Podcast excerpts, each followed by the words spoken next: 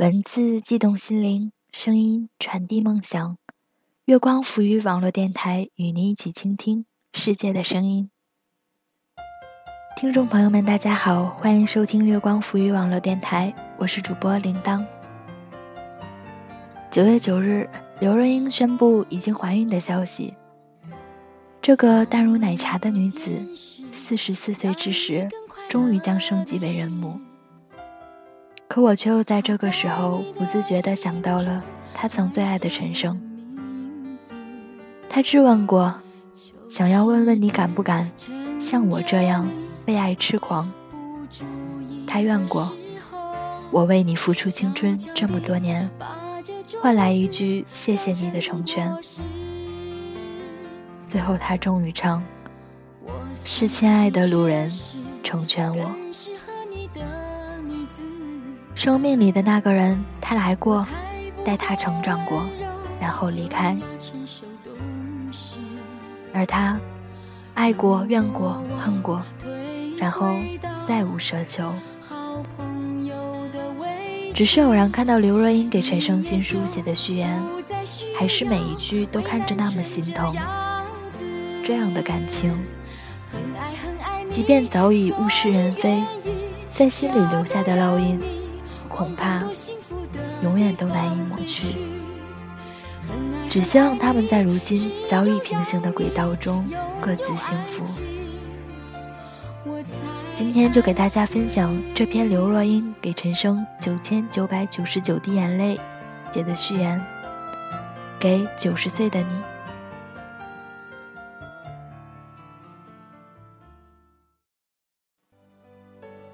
很久不见了。我不会自讨没趣的问你最近好不好，因为你的答案总是活着吧。在这个不吃冷笑话的年代，还能坚持这么幽默的冷言冷语，你应该也算奇葩。我想，即使到了九十岁，你应该还是跟现在一样，像个长不大的小老头，有点愤世嫉俗。满头银发，却还穿着短裤拖鞋，自以为游走在不知名的星球吧？还记得你早年奋力写书的模样，在光复南路的一家小店里，一壶茶，一包烟，握着笔，一个一个字的写下，然后固定在傍晚时。身为助理的我去接你，前往录音室，再帮你把一张张的文字打进计算机里。这样的画面，好像是陈年旧事，也仿佛是历历在目的昨天。自从你传讯息来要我写序之后，我就陷入恐慌。这怎么写啊？我们之间。说什么都是多余的，或者就像你说，你绝不再为我写歌，因为你已不懂我。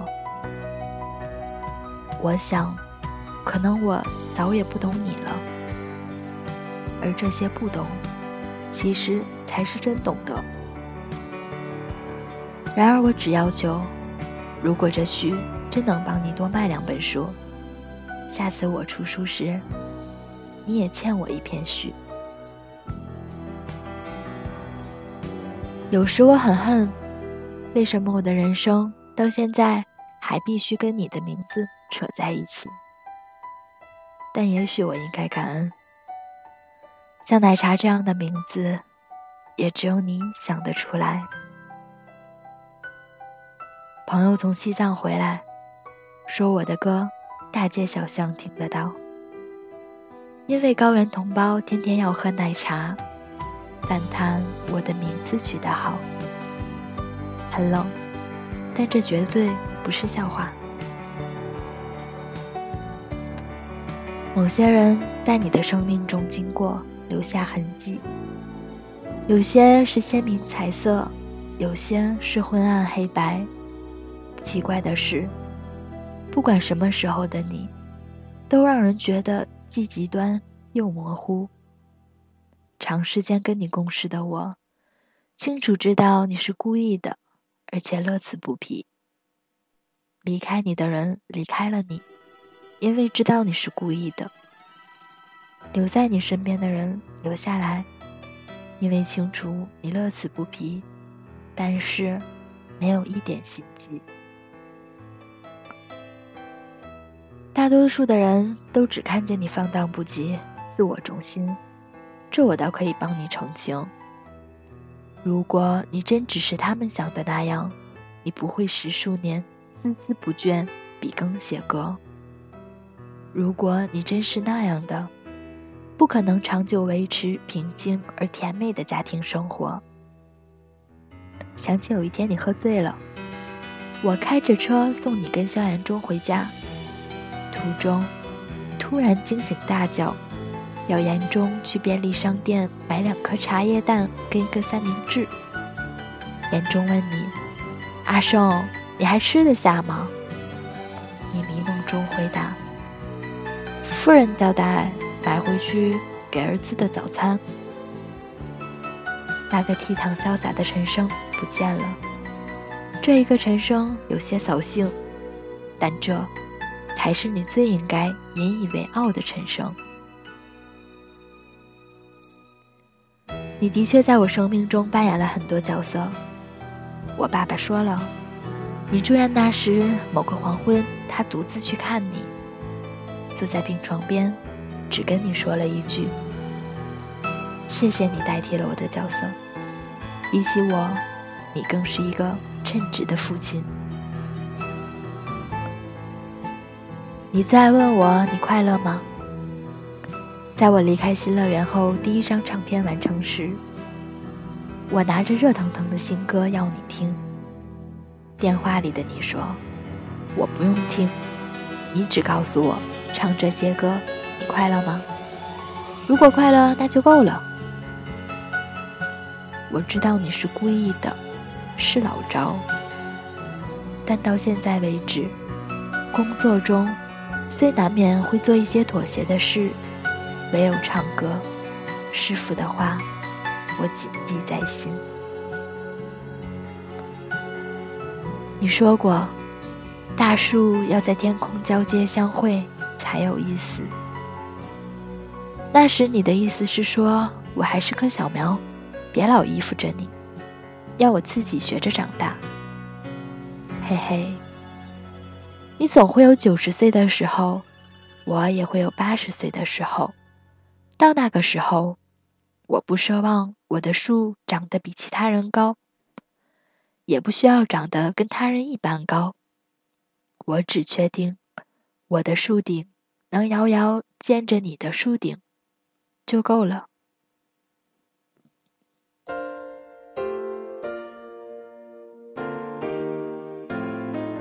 我的树顶遥遥见着你的树顶，有些人注定就是用来遥望的吧。像刘若英这样的人，或许从始至终也都没敢奢求过什么吧。这期节目到这里就要结束了，感谢耳朵们的收听，这里是月光浮语网络电台，耳朵们可以关注我们的新浪认证微博。月光浮语网络电台来收听我们的节目，也可以关注我们的公共微信平台“城里月光”，取得更多的信息。我是铃铛，我们下期节目再见。才承认是枷锁，所谓辜负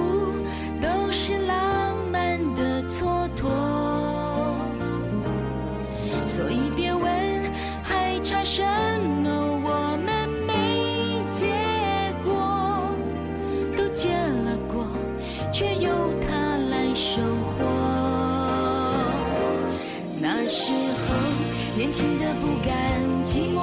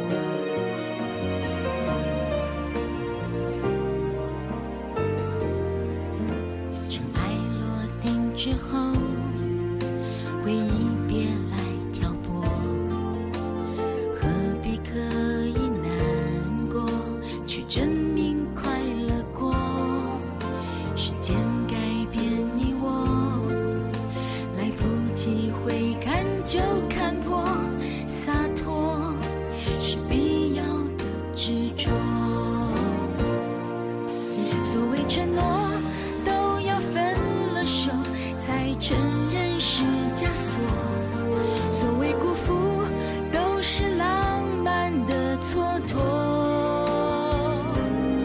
所以别问还差什么我们没结果都结了果却由他来收获。那时候年轻的不甘